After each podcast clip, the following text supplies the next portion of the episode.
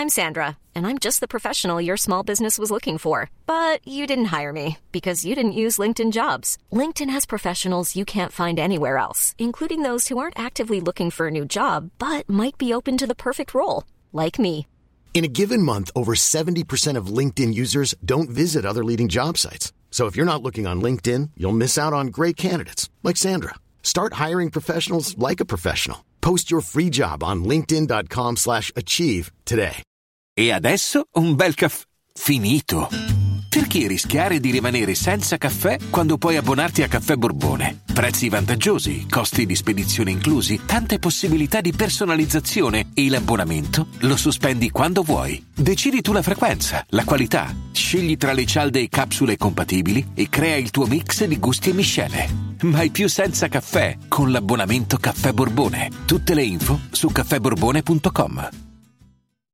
With Lucky Land slots, you can get lucky just about anywhere. Dearly beloved, we are gathered here today to. Has anyone seen the bride and groom? Sorry, sorry, we're here. We were getting lucky in the limo and we lost track of time. No, Lucky Land Casino, with cash prizes that add up quicker than a guest registry. In that case, I pronounce you lucky. Play for free at LuckyLandSlots.com. Daily bonuses are waiting. No purchase necessary. Void where prohibited by law. 18 plus. Terms and conditions apply. See website for details. Judy was boring. Hello. Then Judy discovered ChumbaCasino.com. It's my little escape. Now Judy's the life of the party. Oh, baby, Mama's bringing home the bacon. Whoa, take it easy, Judy.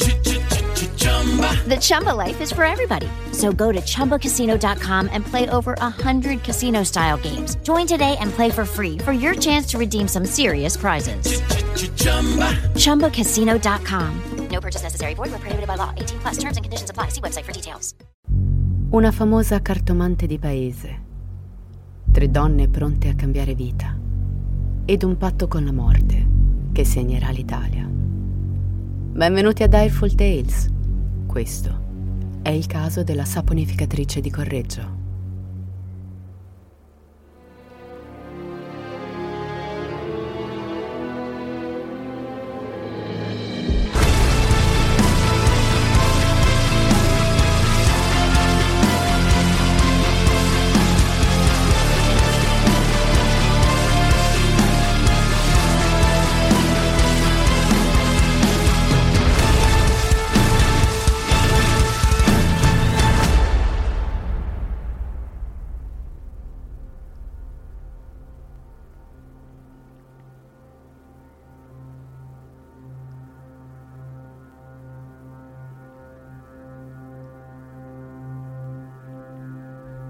Megera, figlia del demonio, strega.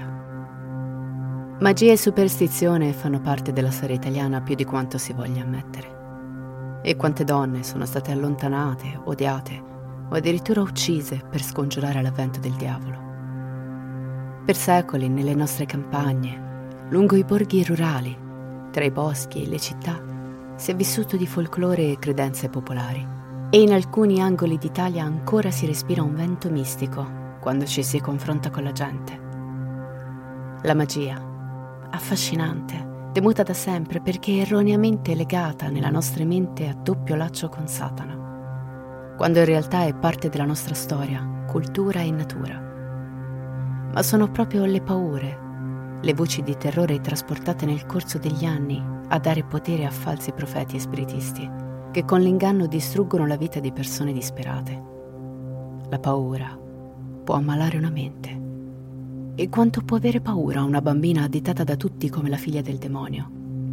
Cosa succederebbe se quella bambina scegliesse di cedere al proprio destino, diventando ciò che tutti temono? È il 17 dicembre del 1939, nella piccola Correggio, la città di Antonio Allegri, immersa nella pianura padana nell'Italia settentrionale. Gran Bretagna, Francia e Germania sono già in guerra, ma l'Italia è ancora neutrale per il momento. L'intera nazione è in fibrillazione. Milioni di persone non sono favorevoli a unirsi alla guerra di Hitler e a versare il sangue italiano per la conquista della Polonia, ma il conflitto sembra inevitabile e affoga i pensieri di tutti i cittadini. Ermelinda Faustina Setti, una dolce vecchietta di 72 anni, cammina lentamente, facendo attenzione ai suoi passi, lungo Corso Cavour, appena fuori dal centro cittadino. Ermelinda ha perso da tempo le vestigia della giovinezza. Il suo volto segnato dall'età e dai lineamenti duri un po' mascolini la vedono zitella da sempre. Ma l'amabile signora ha occhi gentili, sorridenti, che per questo la rendono un'anima bellissima. Arriva all'appartamento numero 11. Al terzo piano abita la sua amica, la signora Norina Pansardi. Quando la signora Setti arriva in cima alle scale, l'amica la bacia su entrambe le guance e la fa entrare. Devono discutere di affari, affari importanti. Ma una di queste donne non è ciò che sembra.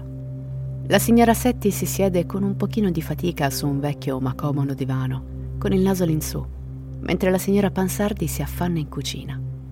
La Pansardi torna portando una tazza di caffè e dei biscotti, come ormai consuetudine ogni volta che le due passano il tempo insieme.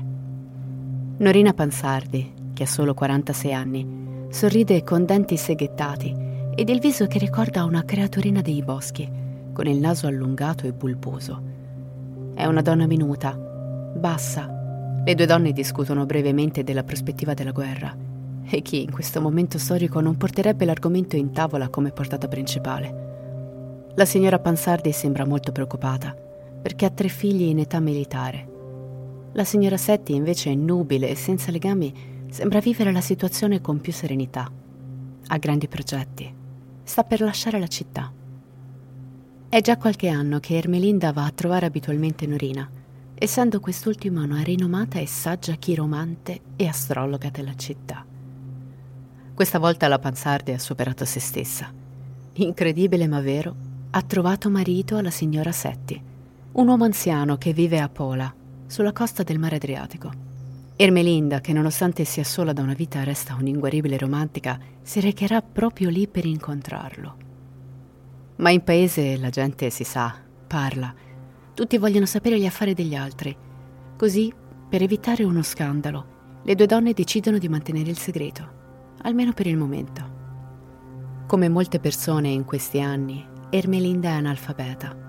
Così la signora Pansardi, che ha la terza elementare, l'aiuta a scrivere delle lettere alle sue amiche per spiegare la situazione. La signora Setti ha anche firmato la sua procura alla Pansardi, in modo che l'amica possa gestire i suoi beni fino a quando Ermelinda non sarà in grado di iniziare la sua nuova vita con il marito. La signora Setti sorseggia nervosamente il suo caffè, con il cuore in fibrillazione per ciò che sta per accadere. È comprensibilmente emozionatissima.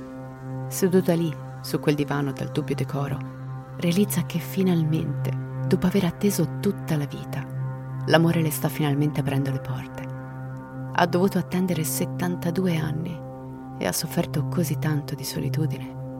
Ma ora tutto il male sta per finire e lei sta per avere ciò che tutti meritano, amare ed essere amata. Poi per qualche motivo comincia a sentirsi stanca, quasi assonnata. È l'agitazione. Non devo esagerare, non ho più vent'anni. L'emozione mi sta stressando. Beve un altro sorso di caffè per svegliarsi. La vista le si offusca. Ma perché?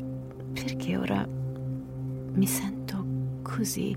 Dietro di lei, la signora Pansardi solleva un'ascia e con sorprendente ferocia la fa ricadere sul collo di Ermelinda. Il colpo la decapita quasi di netto. La testa della signora Setti ora pende dalla parte anteriore del busto restando attaccata solo per un sottile strato di pelle e tendini. Norina non perde tempo. Strappa la testa del corpo dell'amica e la getta nel lavandino. Fermiamoci qui. Mettiamo in pausa proprio in questa immagine e lasciate che vi racconti un'altra storia.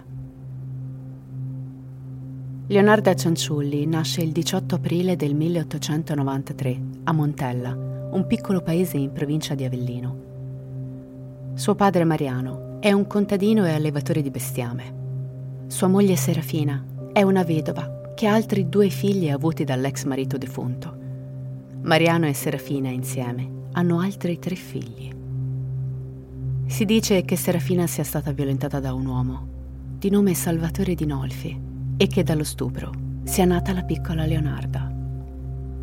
Essendo l'Italia del 1890 un paese molto cattolico, è ovvio che l'aborto non fosse minimamente contemplato.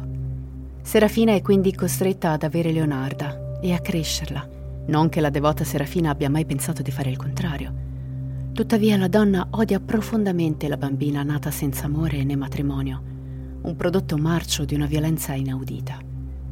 Man mano che Leonarda cresce, sua madre diventa sempre più violenta sia verbalmente che fisicamente. Leonarda viene trattata diversamente dagli altri fratelli. Serafina le ricorda ogni giorno che è stata messa al mondo dal diavolo e che la sua vita non porterà nient'altro che male al mondo. Non aiuta il fatto che Leonarda sia epilettica. In questo momento storico, tra i contadini italiani vige la superstizione che le crisi epilettiche siano un chiaro segno di possessione demoniaca. Quindi agli occhi della madre, Leonarda è l'anticristo in terra, una creatura immonda che sarebbe da abbattere se solo la società lo permettesse. Non so dirvi quale sia il trattamento riservato dal padre adottivo a Leonarda, però Mariano Cianciulli dà alla figlia adottiva il soprannome di Nardina, diminutivo di Leonarda.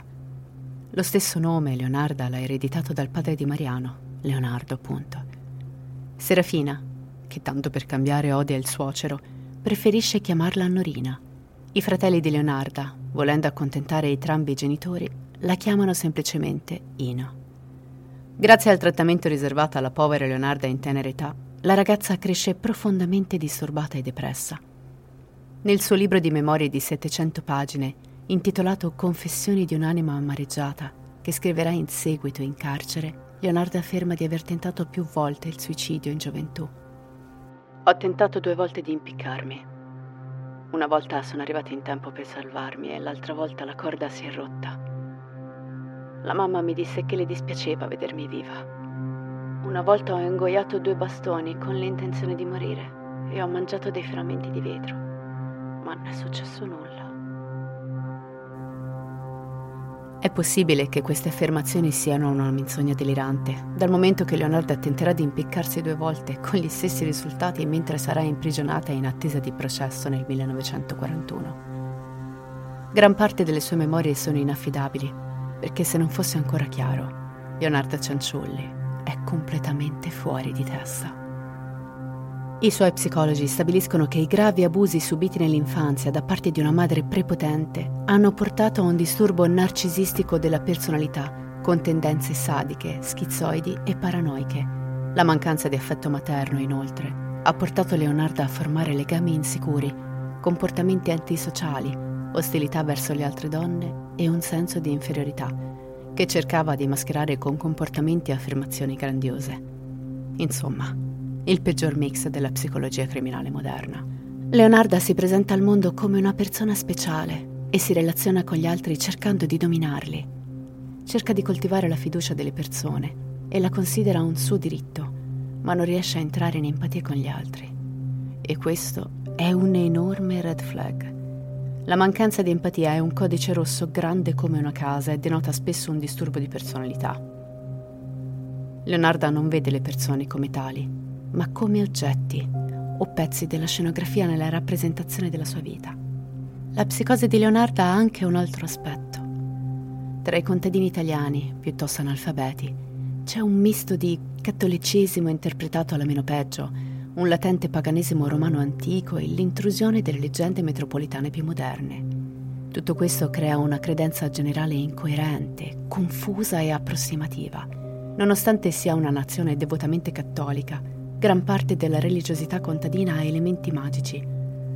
La credenza nelle maledizioni e nella stregoneria, mescolata all'astrologia dei giornaletti da signora e alla cartomanzia da Luna Park gitano. Per farvi capire vi racconto un piccolo fun fact. I sacerdoti di campagna erano talvolta poco istruiti e non sapevano parlare correttamente il latino, che restava a materia dei signori di un certo grado nobiliare. Ad un certo punto, nella messa cattolica, il sacerdote dovrebbe benedire il pane, citando Gesù e pronunciando le parole Questo è il mio corpo.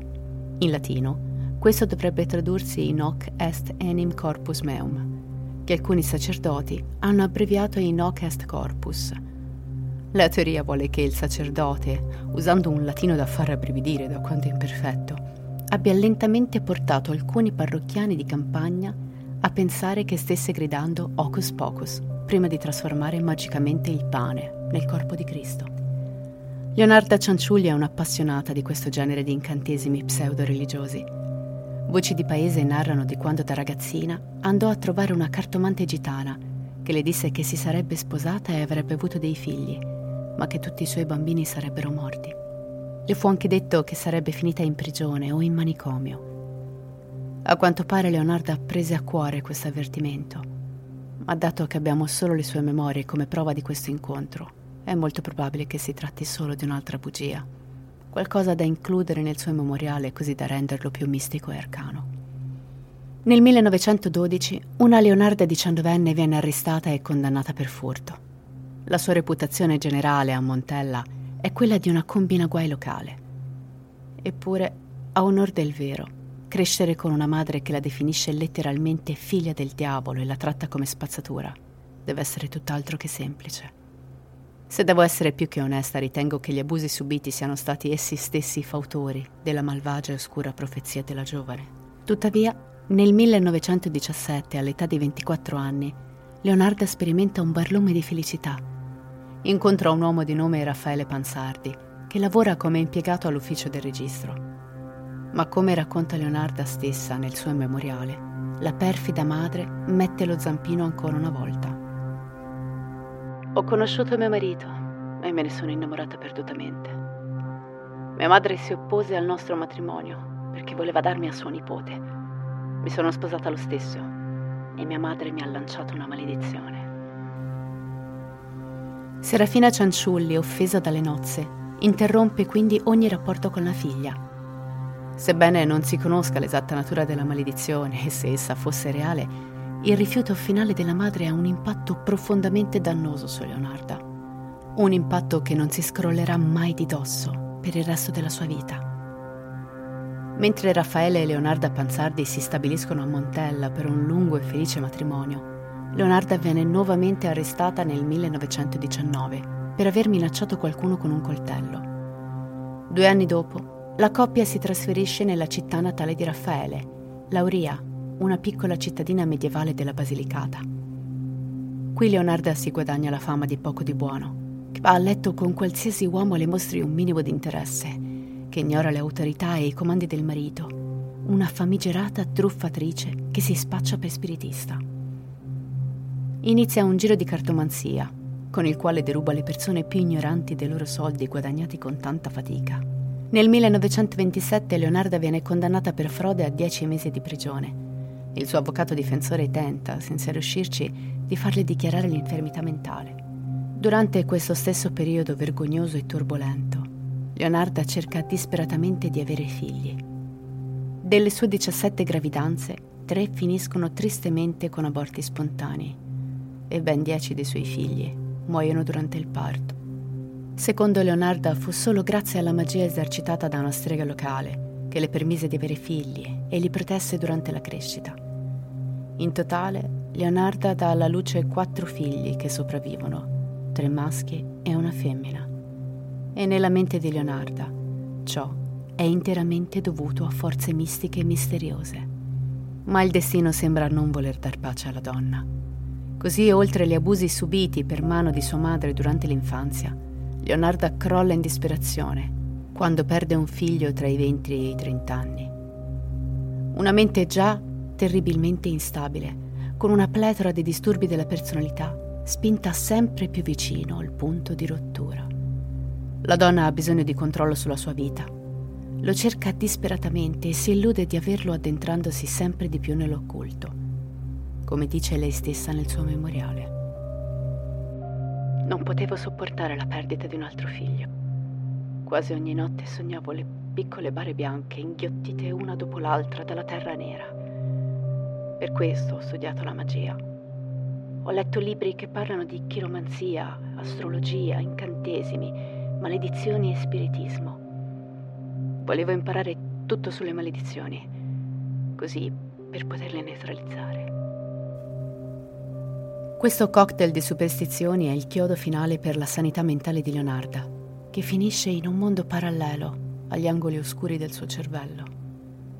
La donna arriva a credere in cose sempre più bizzarre, che a loro volta la porteranno a commettere alcuni degli atti più atroci per proteggere i figli sopravvissuti. Una volta rilasciata dal carcere, Leonardo e Raffaele si trasferiscono in fretta e furia nel piccolo paese di Lacedonia, in provincia di Avellino, per ricominciare da capo. Non molto tempo dopo, il 23 luglio del 1930, un terremoto colpisce la regione, causando 1400 morti e distruggendo la casa dei Panzardi. Da qui la famiglia fa fagotto e si dirige a nord per iniziare una nuova vita a Correggio.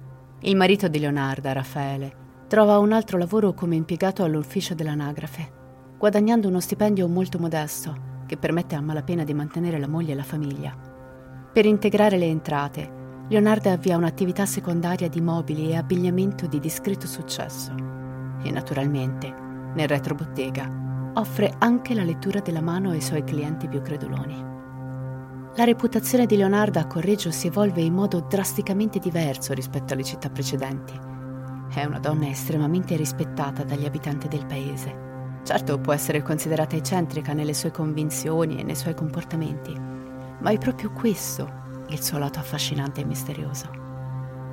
With the Lucky Land slots, you can get lucky just about anywhere. This is your captain speaking. Uh, we've got clear runway and the weather's fine, but we're just going to circle up here a while and uh, get lucky. No, no, nothing like that. It's just these cash prizes add up quick. So I suggest you sit back, keep your tray table upright, and start getting lucky.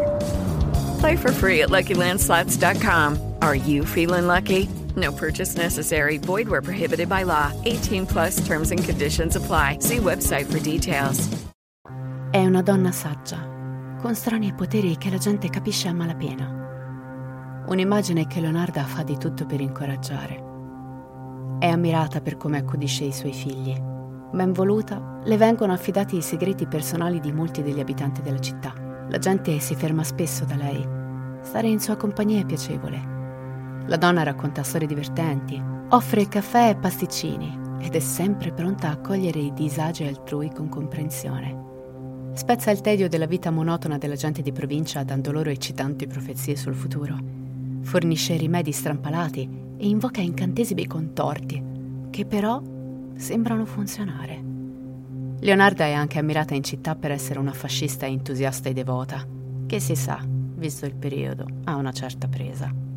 Ma Raffaele non condivide l'ammirazione per la moglie. Leonarda si mostra agli estranei con una maschera di simpatia e pacatezza ma una volta chiusa la porta di casa è irascibile e spesso violenta.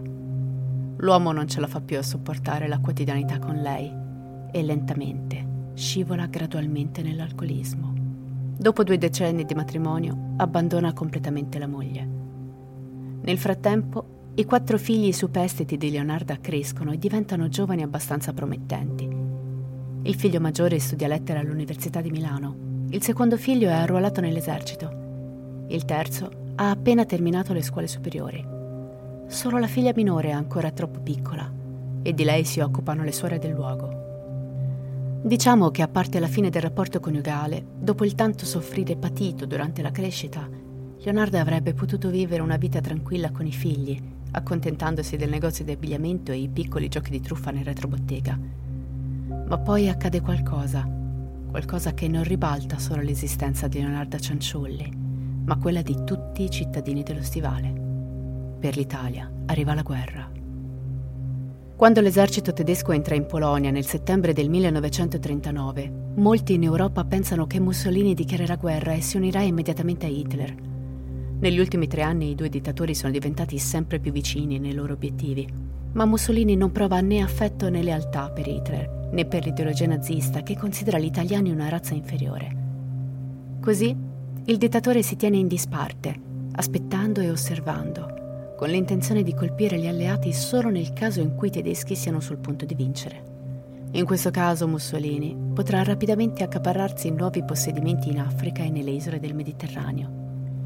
Ma la popolazione italiana, tuttavia, aiutata da una dura propaganda anti-britannica e anti-francese, sembra che la guerra possa scoppiare in qualsiasi momento. Questo porta Leonardo al crollo mentale ha già perso troppi figli tra aborti, morti in culla e il decesso del suo giovane ragazzo. Uno dei suoi figli è già nell'esercito, un altro presto raggiungerà l'età militare. Si preoccupa soprattutto del figlio maggiore, il suo preferito in assoluto. Studia a Milano, potrebbe essere esposto al rischio di arruolamento e se finirà al fronte sicuramente non tornerà. Secondo le memorie di Leonarda, questa premonizione è rafforzata dai suoi incubi. Sogna continuamente la madre violenta, Serafina, che Leonarda ha visto per l'ultima volta 22 anni prima. La madre le appare, notte dopo notte, come il fantasma del Natale futuro per Scrooge. L'avverte che suo figlio morirà se Leonarda non farà un sacrificio di sangue per proteggerlo. Nelle sue memorie, Leonarda scrive di aver ricordato la storia di Teti, dea del mare, che aveva immerso il figlio Achille nel fiume Stige per renderlo invincibile. Il che ci riporta al 17 dicembre del 1939 e a quel divano di dubbio decoro, dove ora giace in una puzza di sangue il corpo decapitato della povera e dolce Ermelinda Faustina Setti. La martire sorseggiava il caffè. Io alzai la scure. Credo di aver lavorato come un fulmine. Credo che la mia forza sia triplicata, altrimenti non avrei potuto fare quello che ho fatto. Leonarda ha calato l'ascia sul collo dell'amica e l'ha quasi decapitata con un solo colpo. Un gesto impressionante per una donna di mezza età così minuta. Leonarda gira intorno al divano per raggiungere la parte anteriore del busto, la cui parte superiore trasuda sangue. Afferra la testa con entrambe le mani e la strappa dal corpo. Va in cucina e la getta nel lavandino. Tornando in salotto, Leonarda afferra il cadavere e lo trascina giù sul pavimento. Tiene il corpo decapitato per le gambe, lasciando una scia di sangue sulle vecchie travi di legno. Lo trasporta a fatica verso il bagno. Appoggia il busto della signora Setti sulla grande vasca e procede a praticare una serie di piccoli tagli strategici sul corpo per accelerare il drenaggio del sangue della donna Mentre il salotto e il corridoio sono già irrorati del liquido carmigno, nel corpo sono rimasti circa due o tre litri di sangue, da usare in futuro. Leonarda torna in cucina. Ho tagliato la testa che avevo appoggiato nel lavandino, ma non è uscito sangue. Evidentemente il sangue rimasto nella testa della signora Setti, che non è defluito sul pavimento del salotto, è già colato nel lavandino.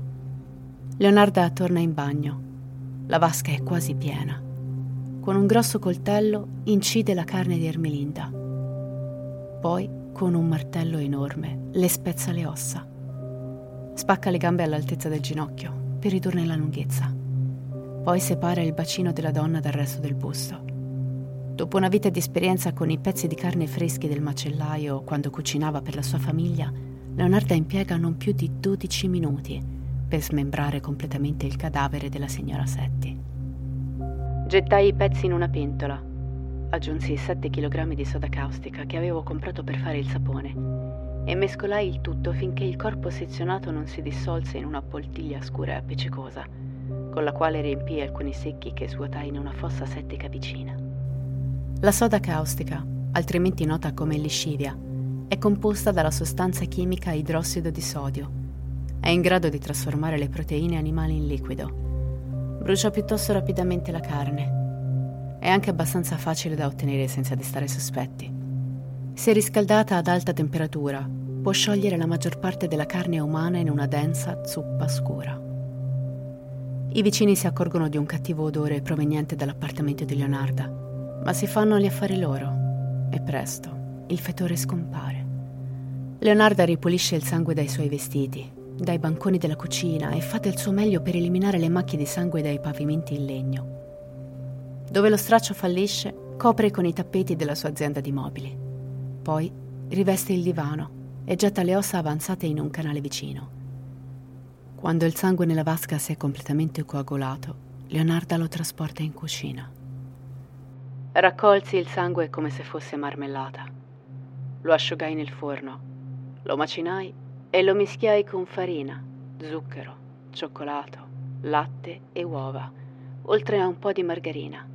Mescolando il tutto, ho fatto un gran numero di pasticcini croccanti e li ho serviti alle signore che venivano a trovarmi. Ma li abbiamo mangiati anch'io e mio figlio Giuseppe. Leonarda è famosa per la sua generosità. Regala sempre pasticcini fatti in casa ai bimbi del quartiere. Pensa che mangiando i pasticcini il rituale del sangue li proteggerà. proprio come questo atto macabro aveva protetto la vita dei suoi figli. Scriverà in seguito che stava semplicemente immergendo i bambini del quartiere nel fiume Stige. Qualche giorno dopo manda il figlio Giuseppe fuori città per spedire le lettere della signora Setti a Correggio ai suoi vari conoscenti. In quelle lettere Setti spiegava di essersi trasferita a Pola, dove progettava di sposarsi, e di aver mantenuto il segreto per evitare uno scandalo. Naturalmente a Pola non c'era nessun marito ad attenderla. Era tutta una bugia architettata da Leonarda. Nel frattempo, la cannibale intasca le 30.000 lire di risparmi della signora, qualcosa che a oggi avrebbe un valore di 27.000 euro, più o meno, soldi che la donna aveva portato con sé in vista del suo trasferimento romantico. E sarebbe bello dirvi che la nostra puntata finisce così. Ma se Leonarda si fosse fermata a un solo sacrificio di sangue, di certo non sarebbe così popolare nella cronaca nera italiana. È il 5 settembre del 1940. La Germania ha messo fuori gioco la Francia e Mussolini, intuendo l'opportunità di sedersi al tavolo della pace con perdite minime, ha dichiarato guerra il 10 giugno. Ma la guerra non sta andando bene per il duce contro gli inglesi soprattutto nel deserto egiziano e in Etiopia. È un vero e proprio disastro. L'esercito italiano non è adeguatamente equipaggiato per andare in guerra ed è guidato da gente poco esperta. Leonarda è sempre più preoccupata. La guerra ora è una realtà fin troppo palpabile, presente, vicina. È necessario. Sangue chiama sangue. È tempo di uccidere di nuovo uccidere per proteggere. Francesca Clementina Soavi, 55 anni, è la maestra d'asilo di una scuola locale di Correggio.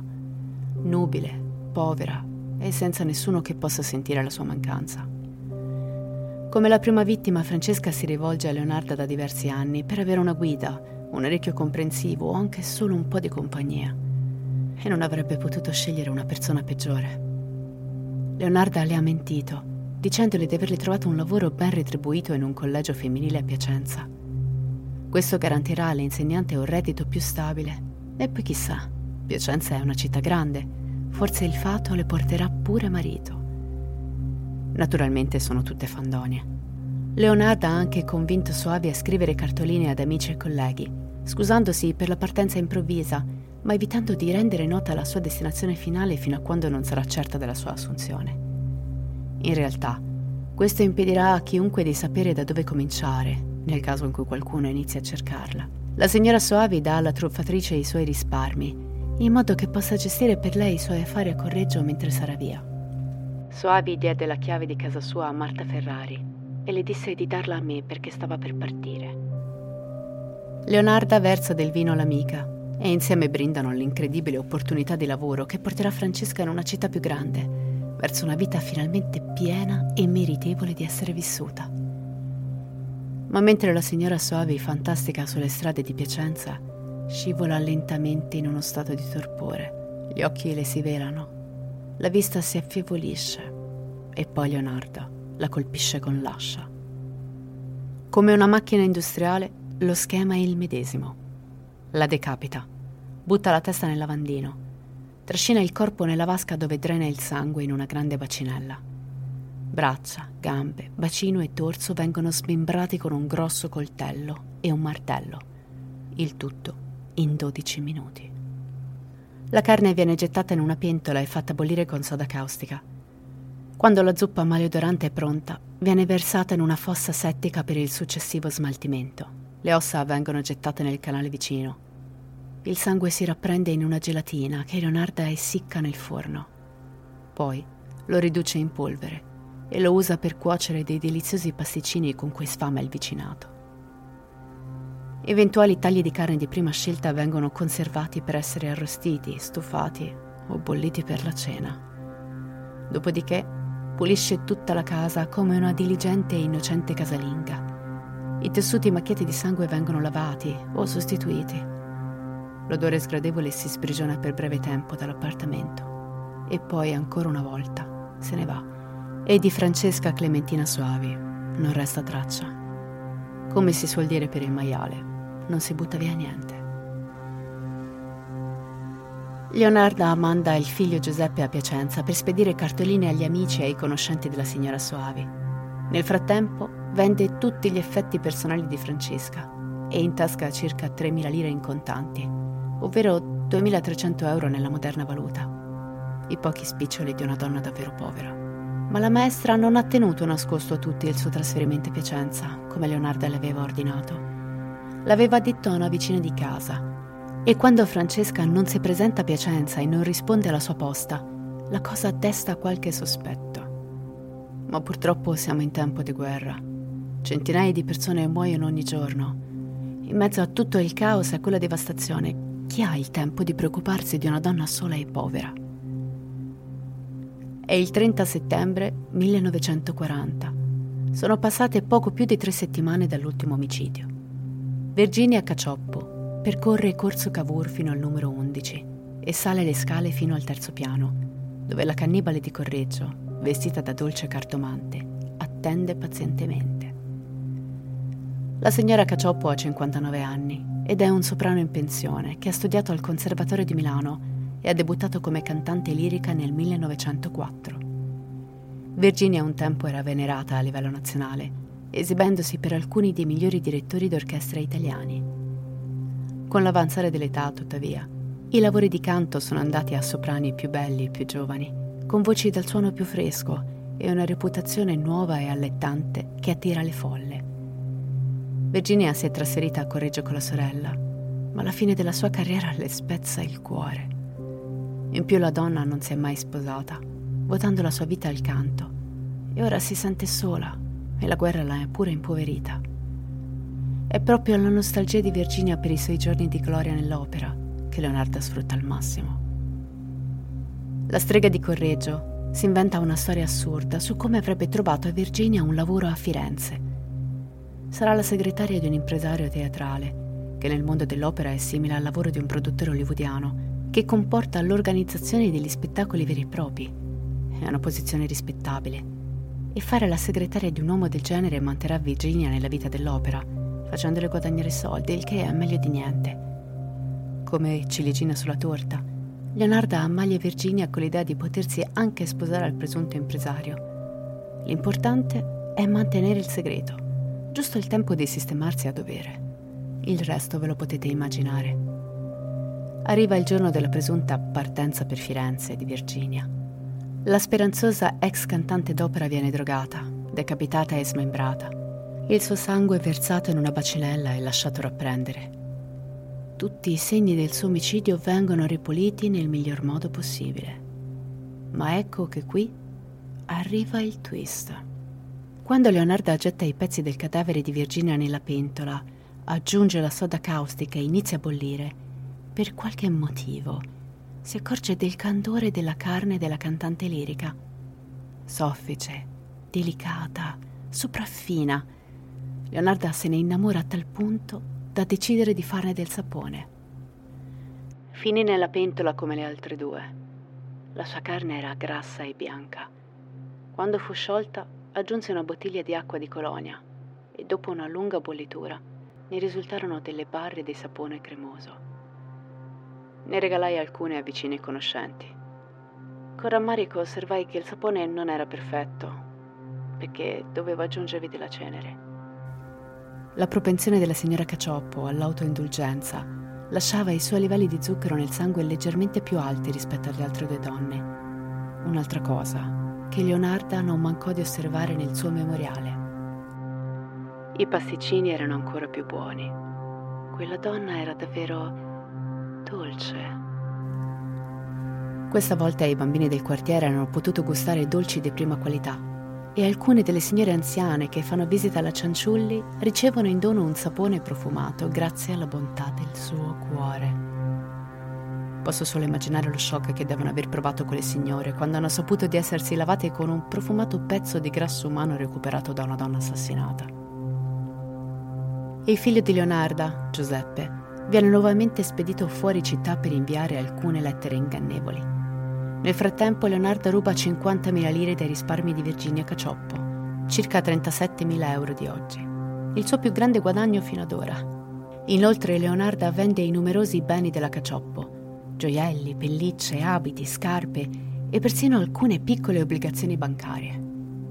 Ed il problema è proprio questo. Se si uccide un'anziana zitella di 72 anni che si è trasferita a Pola per sposarsi, nessuno la cerca. Se si uccide un insegnante single che va a cercare lavoro in un'altra città e scompare durante la più grande guerra che il mondo abbia mai visto, può essere che la cosa passi inosservata. Ma se si uccide un'ex celebrità molto conosciuta in città, la gente comincia a parlare.